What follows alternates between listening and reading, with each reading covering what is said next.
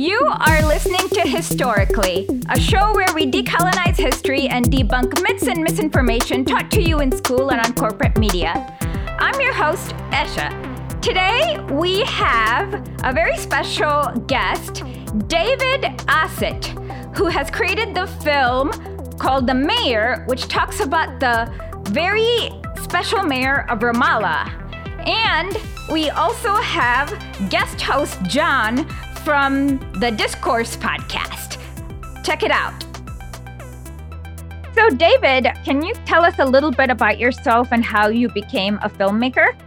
Sure. Yeah. I was actually not studying film originally. I went to the University of Michigan and got a degree in Middle Eastern and North African studies. And then I was studying refugee law at the American University in Cairo and was more interested in doing that kind of work. But as time went on, I started to think that I, at best, would be a, a pretty mediocre attorney. Um, I, I, didn't really feel like that was going to be a place that I could uh, do much good work. But I always was interested in creative work and started to come of age as a someone interested in film during what was called the DV revolution, which was when basically films could be made on DV tapes instead of film, and documentaries could be shot on prosumer cameras that would cost less than two thousand dollars used, and media became much more affordable. And as someone who didn't come from money, that that was really exciting to me. It started to democratize a lot the process of filmmaking, and so that's when I started to get into it, and that's that's what sort of led me along my career path and and made a bunch of films uh, and was editing also and editing was what basically got me into this film in that I was editing a, a documentary by a Palestinian filmmaker named Mohanad Yaqubi. And that film was called Off Frame, and the edit was in Ramallah.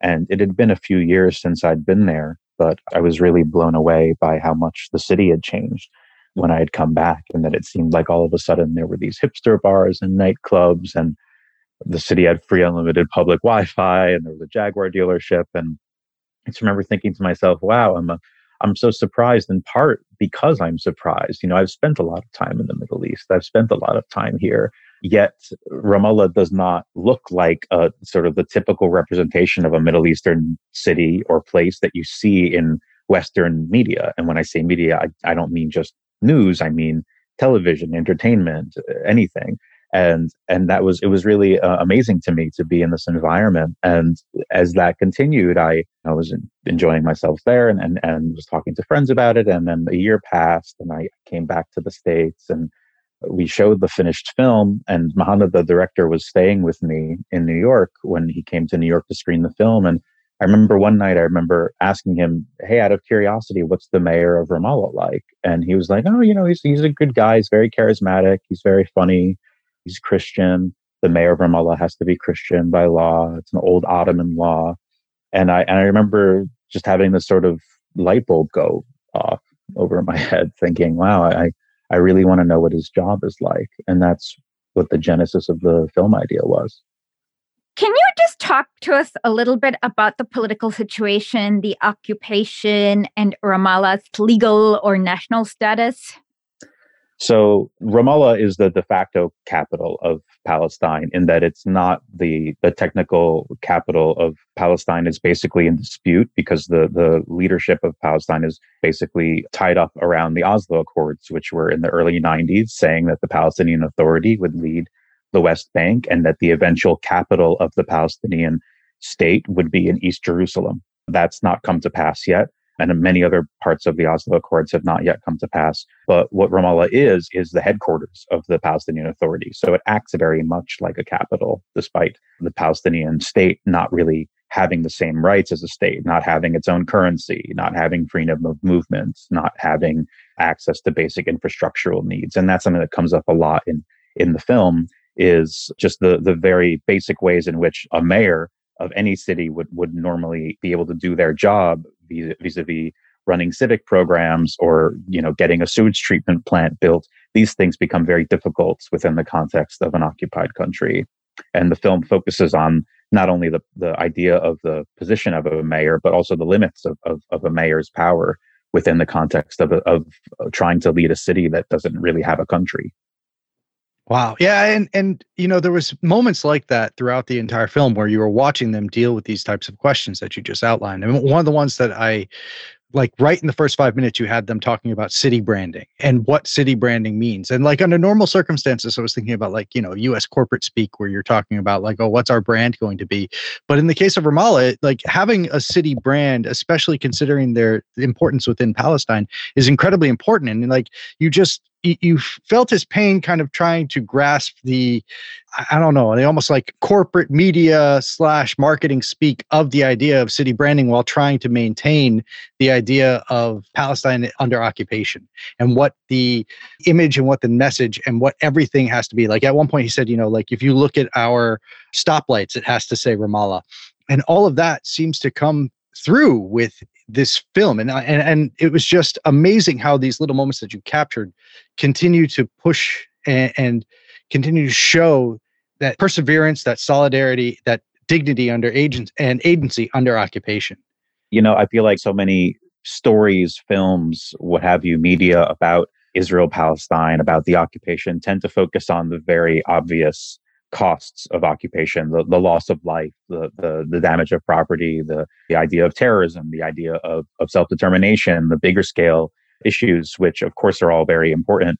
But I had not really seen that many films that focus on the far more ubiquitous and, and relatable costs of the occupation, like your civic pride, like the ability to walk in this two, three square block radius of your downtown feeling safe, having ownership and feeling ownership of the land that you're on and the ability to basically live a complete and happy life, not being uh, infringed upon or it being infringed upon by the occupation.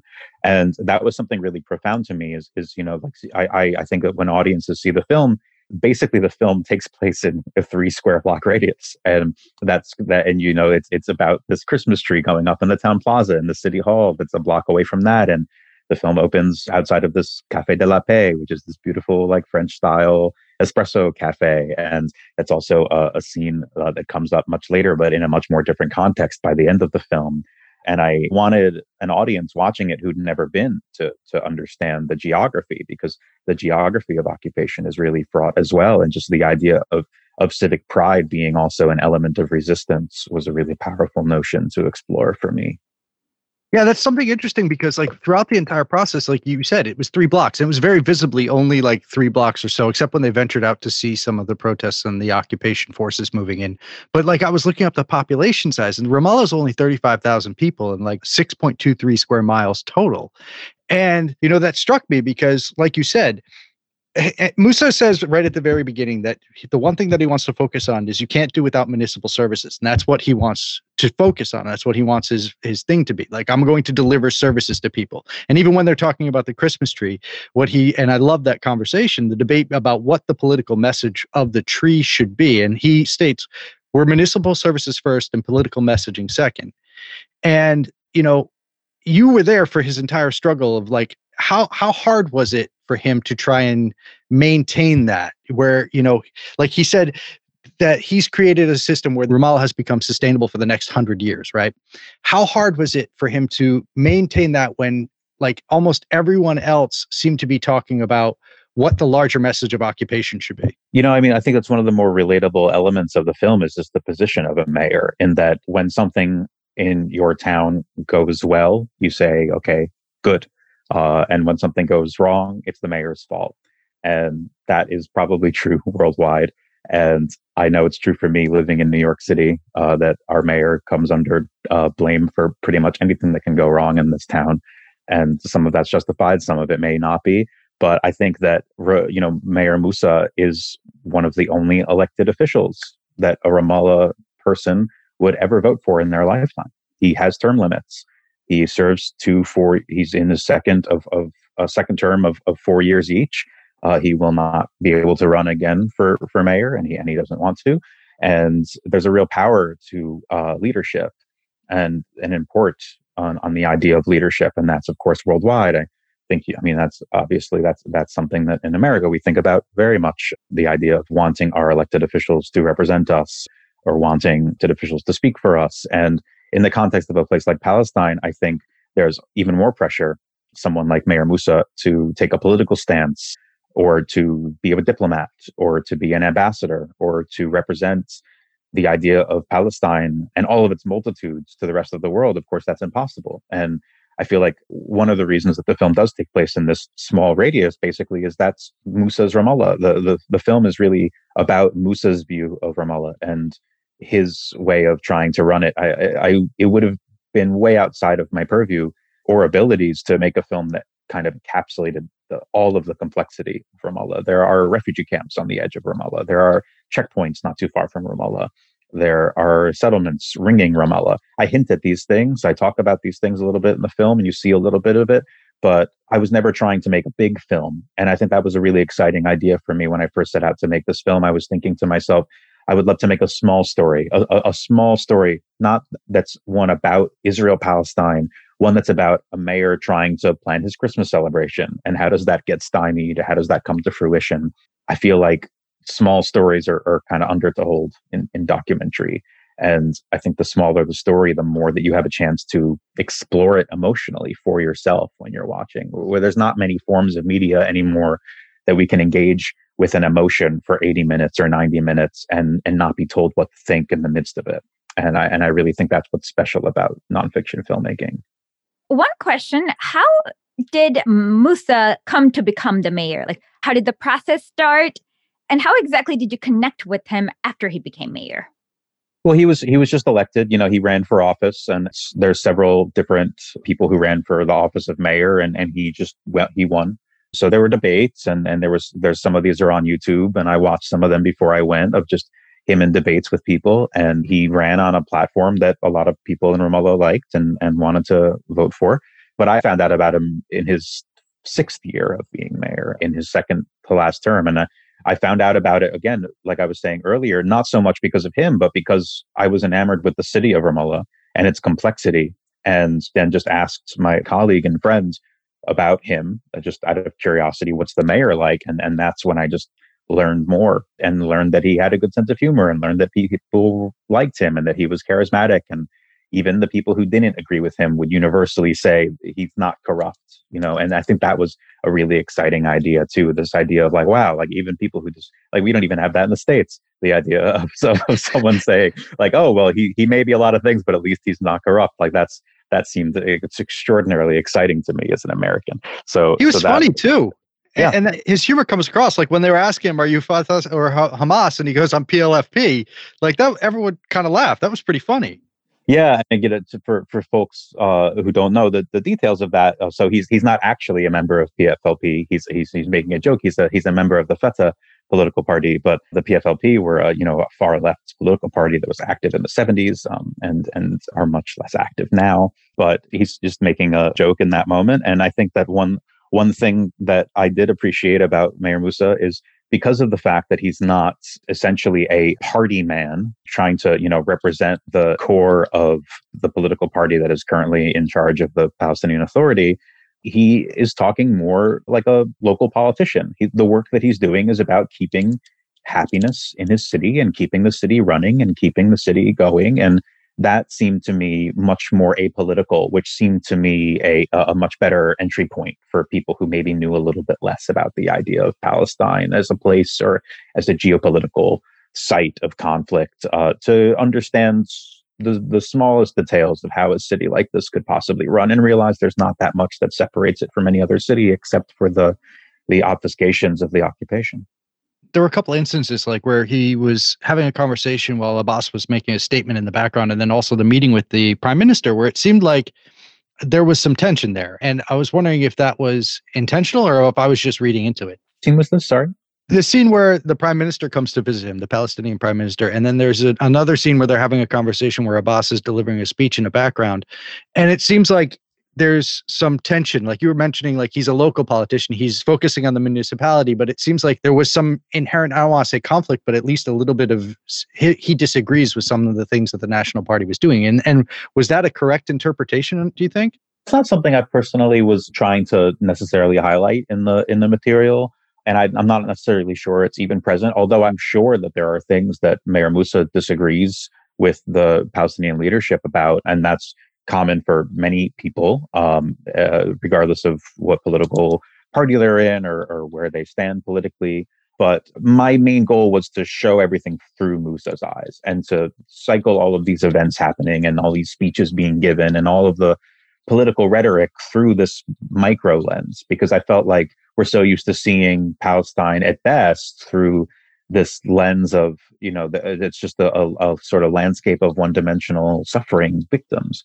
And at, at worst, as a landscape of religious zealots and terrorists. And I don't agree with either interpretation. And I wanted to add, uh, basically, the film was just to add some imagery to the idea of what Palestine looks like. And I, and I feel like through Musa's eyes, you get to see a, a complexity that that you just normally don't get exposed to, but you also get to experience it as though you know it. And I feel like the the films, you know, you don't need a, a PhD in history. I feel like it's like I have the knowledge so that you don't have to. I feel like, and that's the trick of academia sometimes is I think that sometimes people get into academia and they think to themselves like, okay, well, since I know all this, I then want to teach it to everybody else. But sometimes the best thing about having a great education in something is that you can then simplify it for people who don't have to like go to class essentially to, to be entertained. And I really wanted to make the film as simple as possible in terms of what you're following and what you're learning. It would be really interesting since you talked about education are there public schoolings in Ramallah? What are they like? And what about opportunities like university? And how much of that is in the purview of the mayor's office? Uh, well, there there are public schools, and, and, you see some in the film. And there is several public universities. Musa went to Birzeit University, which is about 20 minutes north of Ramallah, which is the one of the larger, if not the largest, public university in Palestine but they're not within the ma- the purview of the mayor the same way that NYU wouldn't be under Bill de Blasio's leadership or any other university wouldn't really be under the leadership of the mayor specifically. There are departments of education, ministries of education uh, that would handle that on a national level, but that's not really what the what the mayor has to do. What it, what he is responsible for is, as you see in the film, helping schools get new doors and helping them meet their budget. And again, the, these are the municipal responsibilities that are just part of any mayor's job, which to me is what I wanted to focus on. And, and that comes back a lot through the film as as the sort of um, there's a humor to the film as as John was talking about that is there to basically amplify the circumstances of the occupation in that the the the humorous element for example you know you're in the first 15 minutes a lot of the story of the film is how is this Christmas celebration going to go off, where Musa and his staff are trying to plan a Christmas celebration with a tree and a flash mob and Santas that repel from the rooftops. And this is a really big storyline at the beginning of the film. And I think you're maybe watching that in the first 15 minutes thinking to yourself, huh, this seems like a strange way for someone to spend their time in Palestine. But I think by the end of the film, as certain things happen in the storyline, you start to understand that these are the ways in which an elected official in Palestine can actually exercise their power. This is the limits of their power to try to run their city, to try to run their city as though they have a country. And that's really what the film orbits around. So the small minutia of going to put doors in a new school and fix the doors and paint and paint a volleyball court.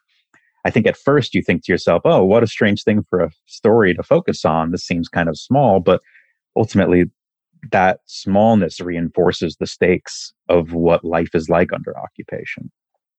Yeah, that really comes to a head, I think, with the meeting with the German delegation, where you know they're asking Musa, like, okay, what can we do to bring you and the Israelis together? And everyone in the room, except for that one guy, was like, yeah, that's not going to happen because the the lack of dignity. And at that point, you know, like you said, you, they were talking about the daily indignities that they have to live through.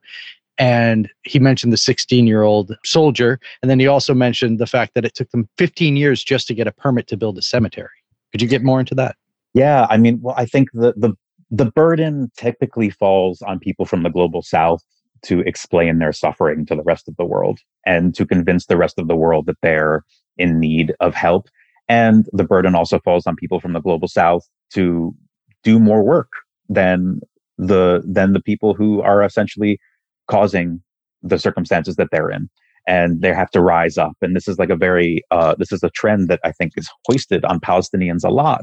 And this meeting that you're describing with a German delegation that comes to talk to to Musa, I found really fascinating because it's these extraordinarily well intentioned German parliamentarians who are saying, you know, look, we understand that you're, you know, you're occupied and you have to resist the occupation, but don't you think you're doing it wrong? Shouldn't you come to the table a little bit more? Shouldn't you essentially just stop being so proud and and bow to the will of the people and and sit down and have a conversation? And this is a request that is that is ubiquitous of people who are basically colonized um, to say, listen, I know you're hurt, but can't you just bring yourself up. And this is a conversation that we have in the States about disenfranchised communities in the United States who are being asked to do more work and to lift themselves up more and disregarding hundreds of years of, of endemic and historic mistreatment that has created circumstances that provide for inequity. So I feel like the, this scene to me was, was, was a great example of something that I knew had to be in the film because it spoke to a wider experience. It spoke to the experience of Palestinians, but it also spoke to this idea of dignity. And, and Moussa says it so perfectly in the film, uh, just basically saying, you know, this is about dignity. If I have to, you know, take off my clothes in front of a 16 year old soldier who's asking me to strip, um, and I'm, you know, the mayor of Ramallah, like if, if that's the the bargaining place that I'm in as a Palestinian citizen, that's not an acceptable starting point and when he said the, you know they were in the car a little bit after that and they were driving around he was arguing with someone in the back seat who was saying you know he's met people from nigeria who say you know we we feel your pain. And they were talking about how we can make the world more aware. And like you said this typically falls on the third world or the, the developing world to do this rather than the western civilizations that have been doing the exploiting for decades and eons. And it just seems to me that it's so indicative of like what we see in American conversation about tone, where we are constantly telling Black Lives Matter and other movements to modify their tone to accommodate a more comfortable class or a more comfortable, uh, I guess, whiteness would be the best descriptor of it. And and I wonder if he's ever considered that. You know, like he's saying we need to find a tone, but at the same time, like you're you're living under occupation. The tone shouldn't be the thing, and yet it's being forced on them from outside that their tone needs to be moderated. Well, absolutely, John. And I feel like that's something you, you've hit on something that we were talking about at the beginning of, of our conversation, which is this idea of how to brand Ramallah in this way that where that brand that, that Ramallah is functioning under is, is basically a, a Western friendly brand. And and having this conversation about how the city looks and using English slogans and making the city look friendly to outsiders and attracting tourism. This is basically a performance of respectability for the West. And Musa knows this, and, and Moussa does perform respectability for the West in, in some conscious ways and some unconscious ways. He he wears a suit, he speaks English, he's charming, he's charismatic, he he travels around the world, as you see in other scenes in the film, essentially pleading his cause to Westerners who want to, in exchange, you know, provide him with choirs or theater groups or football teams as sort of a of a, of a you know, like we want to support the occupy, we want to support this occupied country, therefore we'll we'll give you a choir uh, sort of thing, which again is also performing a certain kind of aid that we don't really question much in the West because that that's that's basically our our our pattern, our pattern of intervention. And so, so yeah, Musa's in very many ways caught in this net of having to perform respectability, and uh, the West rejects him anyway, and the the West rejects Palestine anyway.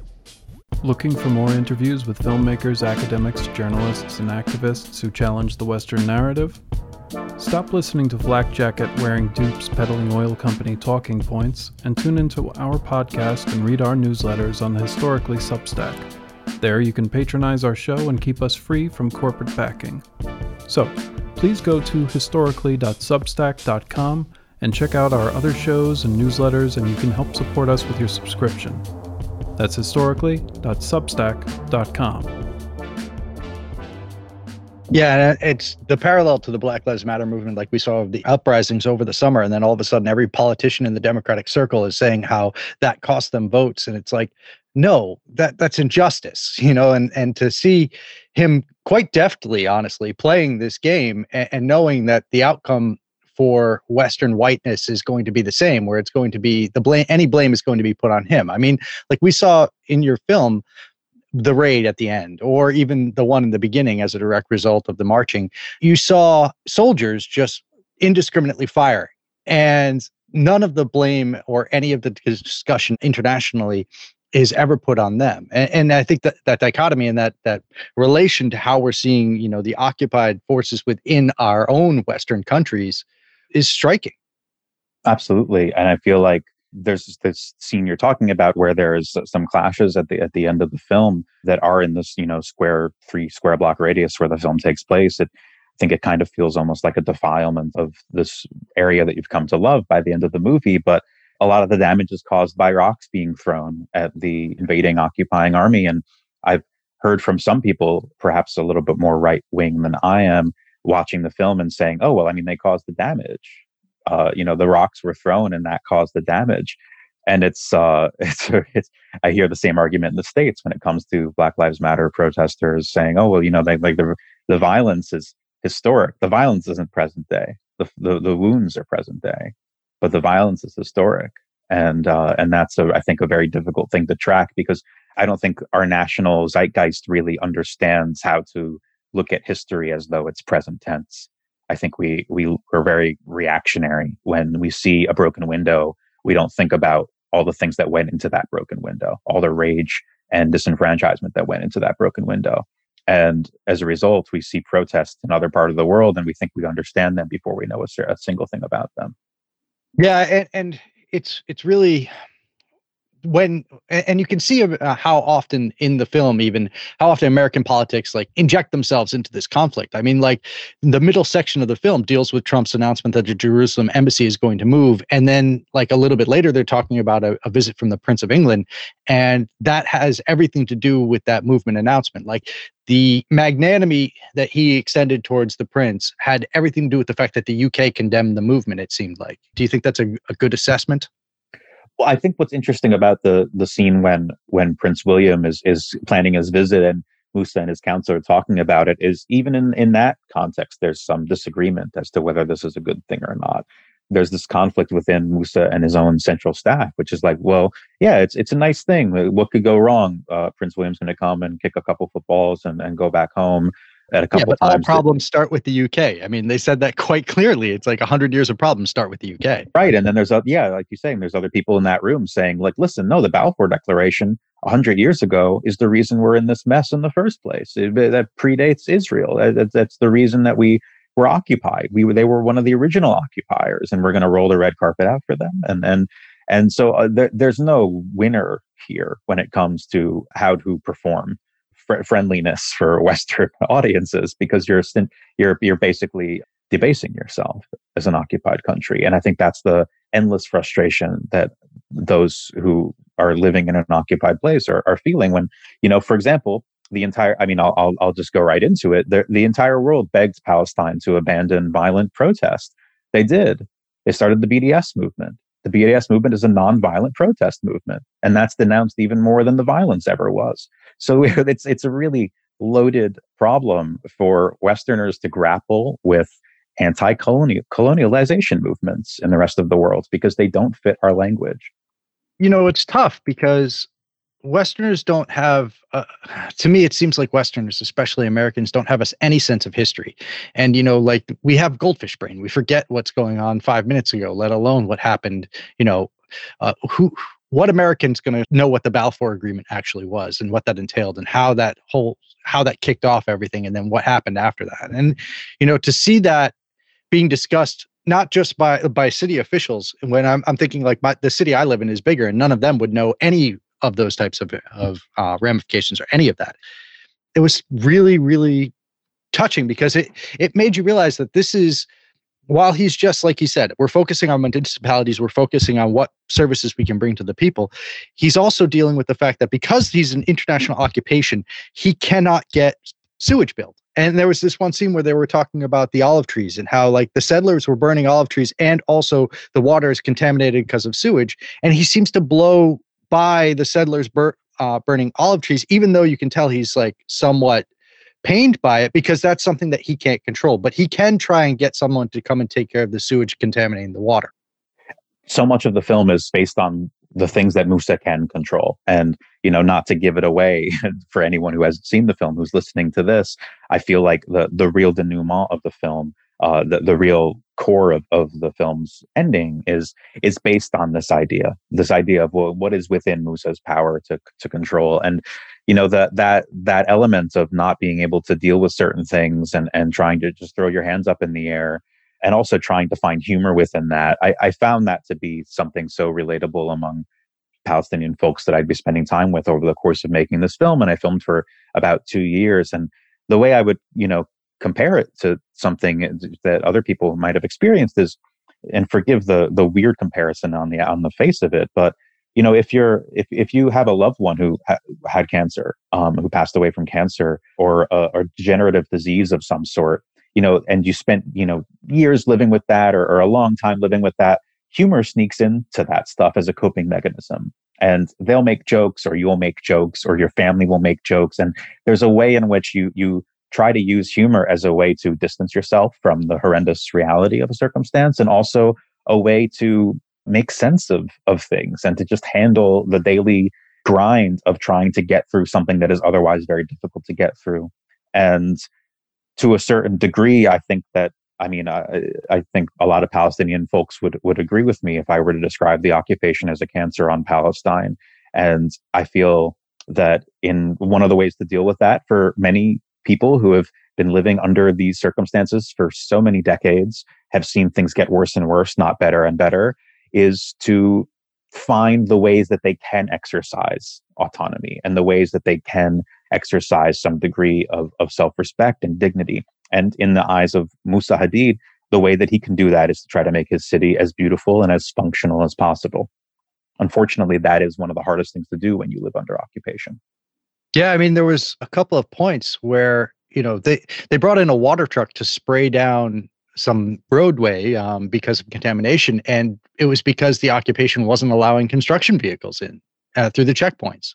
And you look at that, and then you look at like the the couple of scenes where they're showing the settlements. And I had a couple of questions for just the logistics of that. The settlements are literally a stone's throw away from Ramallah, and yet you don't. I you didn't cover it, but how are they dealing with electricity? How are they dealing with sewage? How are they dealing with any of the municipal services that they would be provided if they were under the jurisdiction of Ramallah? Like, do they have a separate water treatment facility or no?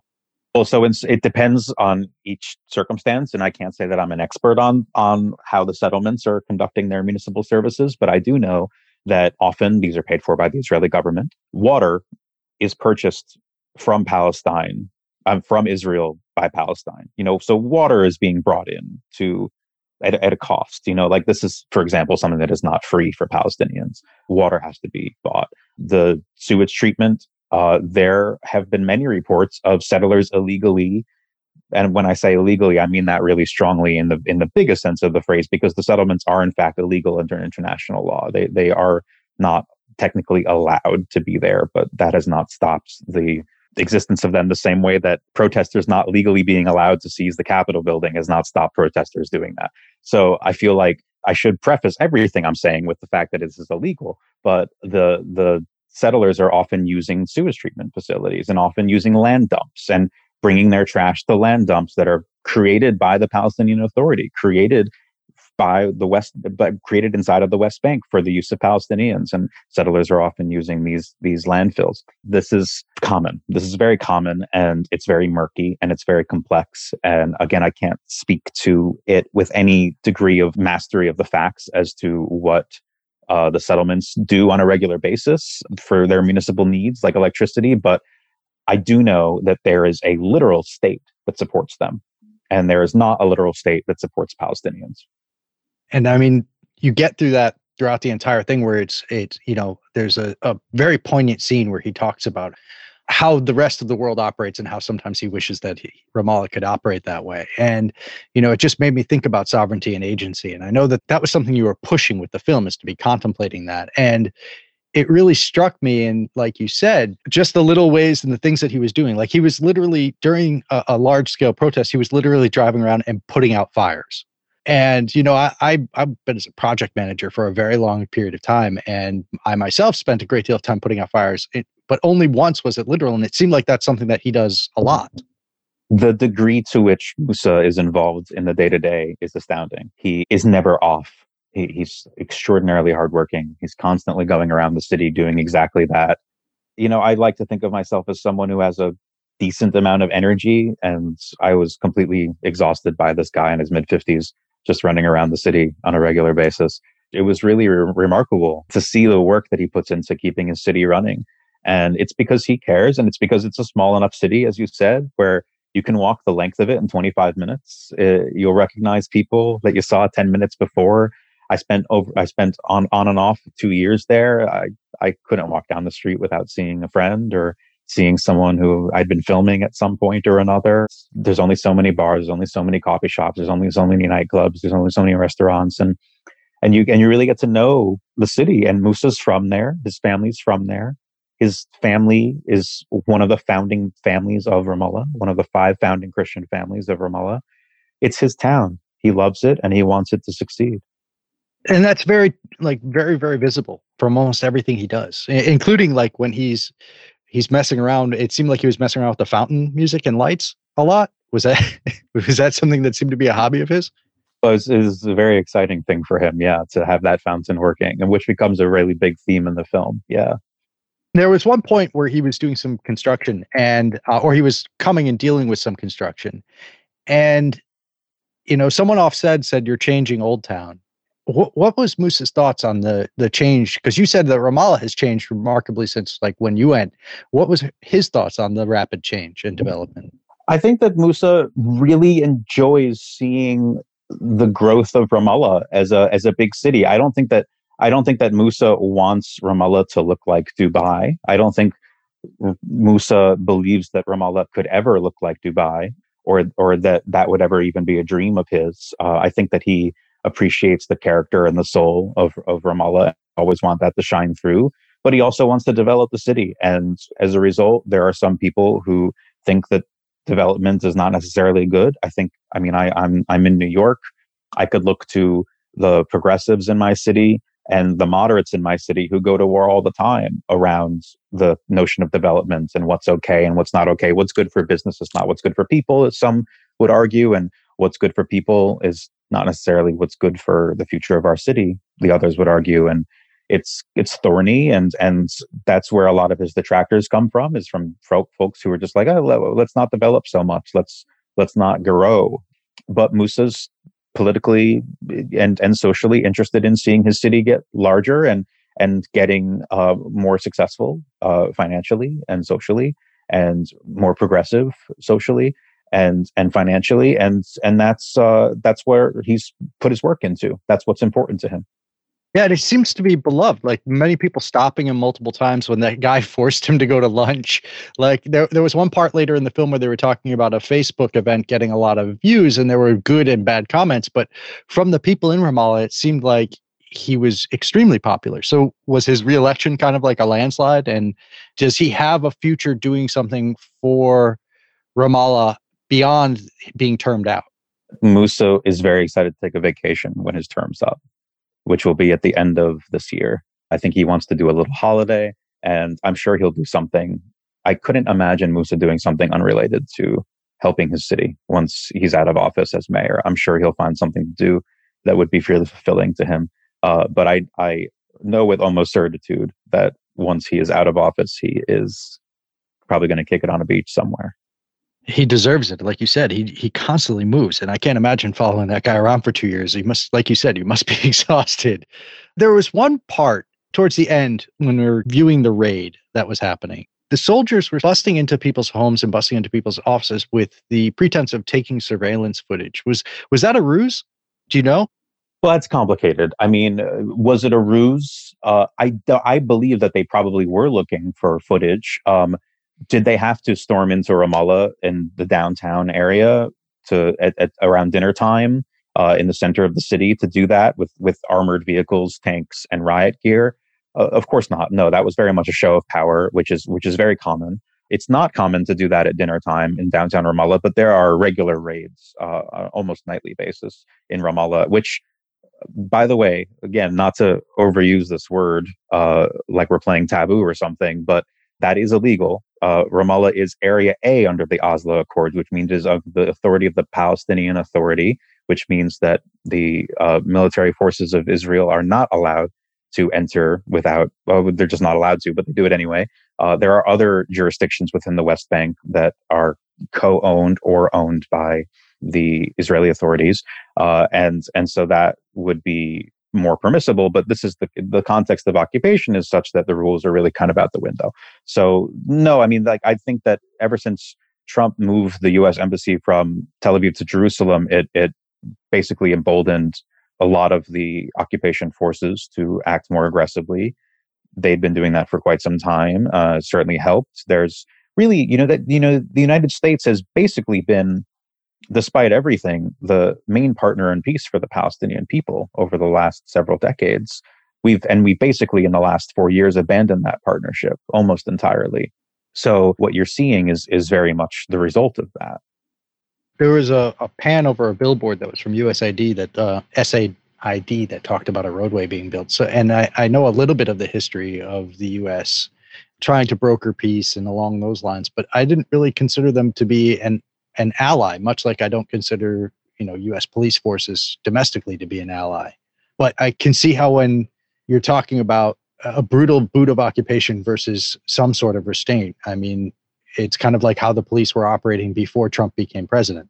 Well, you know, it has invested a great deal of time into the concept of peace with Israel and Palestine and de escalation of conflict, but it's also of course, gives more money to uh, the state of Israel than any other nation in the world. And even our COVID stimulus bill, which was going to be uh, voted on a week ago, had $500 million earmarked for Israel within the bill itself. So this is a very, very much a, a, a live wire part of our of our national occupation. Um, our national uh, occupation with Israel is what I mean, uh, to use the other meaning of the word. But I, I, I think that Palestinians have always been at least at least in my opinion and in the opinion of a, of a, a bunch of Palestinian folks I talked to, it's, it's kind of a nominal inclusion in that process. It's always been a sort of uh, attempt to to meet the ideas and needs of Palestinians, but a lot of that work comes from aid organizations. And there was actually a scene that I cut from the film, which was a scene where uh, an ambassador from USAID was in a room with a bunch of other aid organizations and the minister of local affairs, the Palestinian minister for local affairs, and the Palestinian Minister for Local Affairs is making this very impassioned pitch of you know giving some more money that things are very hard right now with the political climate. This was in 2018 2019 i think. And the and the meeting about is about to end and the ambassador from usaid says well you know i'm sorry to end this meeting on a bad note but due to the recent decisions of president trump we are uh, cutting back our us aid program here in palestine. We had 54 members here uh, it's going to be down to two. And these are a list of all the programs that we are stopping. And he handed out a, a, a PDF document that was eight pages of all the programs that would be cut by USAID uh, over the course of the next year. And so, so we, we really, we really abandoned Palestine. And one of the, one of the reasons I basically made this film is to appeal to what's left of American consciousness and to, again, add some imagery to the idea of what Palestine is so that the next time you think of it, perhaps you're not thinking of this one dimensional image of terror, this one dimensional image of suffering, this, the, you know, the, a camel on a sand dune with the sun going up behind it, but thinking about a place that reminds you of the place that you call home, reminds you of a place that you know, because now you know it, because now you've felt what people are going through here in a way that's relatable to you, because you've seen that the main thing they're trying to do here is take care of the school. The main thing they're trying to do here is pave the roads, put on a Christmas show.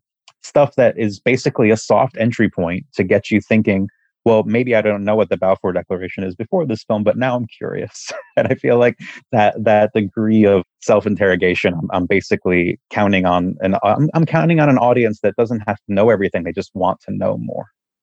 Yeah, and I mean, there were moments where just by watching, you had a shot where it's like, oh my god, they have a Popeyes there, and even I was struck by that, and and I've been thinking about reading about this issue for a long time.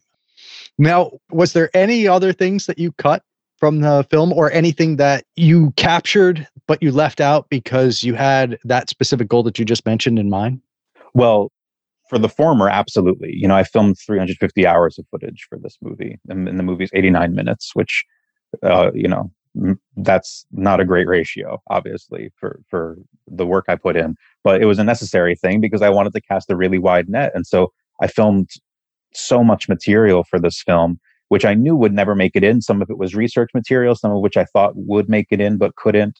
some of it had to do with I was I was filming some of the council members, the city council members. I was filming in the refugee camps. I was filming in the radio stations. I was filming at senior citizens' homes. I was filming with other people who could have been main characters but weren't, or making a broader piece. And again, it was I, I knew that at the heart of the story was was Musa Hadid was the mayor of Ramallah because of what was special about it. And the journey that he was going on was really compelling to me.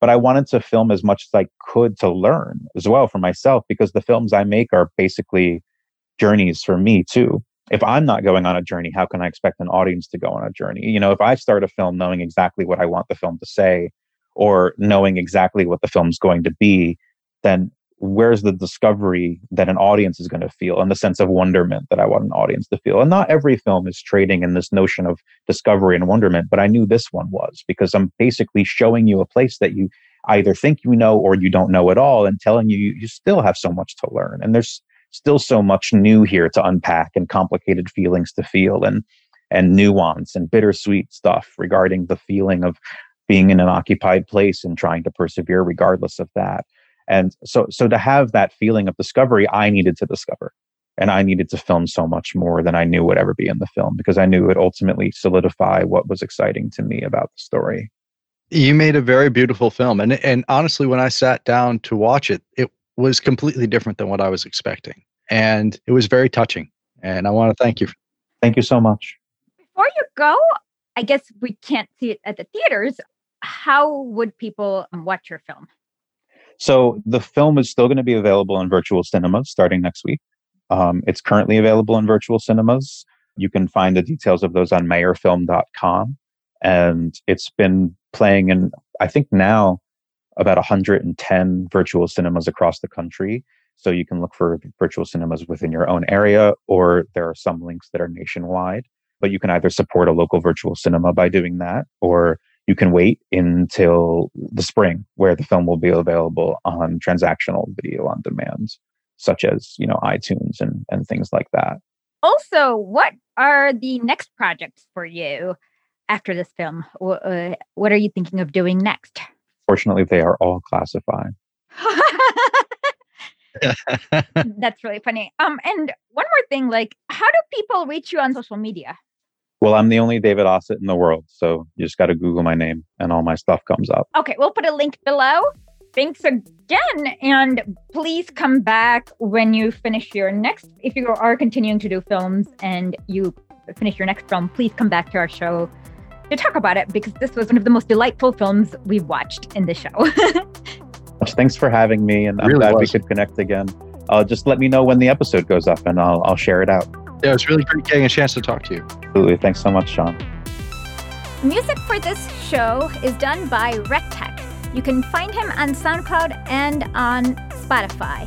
W R E C K T E C H. And thank you for listening to our show.